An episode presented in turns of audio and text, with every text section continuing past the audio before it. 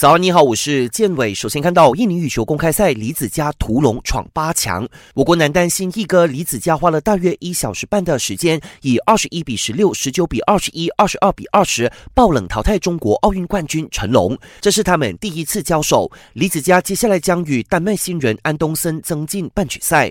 可惜女单细舒牙没能爆冷，只落两局不敌日本三号种子奥运希望，携手女双许嘉文、叶中文止步十六强。大马队的。三支混双则全数过关。在二零一九年国际泳联世界游泳锦标赛的跳水赛中，我国跳水选手吴丽仪以两百八十八点六零分，在女子三公尺跳板半决赛中排名第十，晋级十二人决赛。她也是继潘德雷拉和梁敏仪后，第三位搭上二零二零年东京奥运会列车的我国跳水女将。经纪人确认，热刺锋霸绿伦特已经是自由球员了，并吸引了很多欧洲球队，尤其是意甲豪门的兴趣。以目前的情况来看，他很大可能会加盟佛罗伦萨。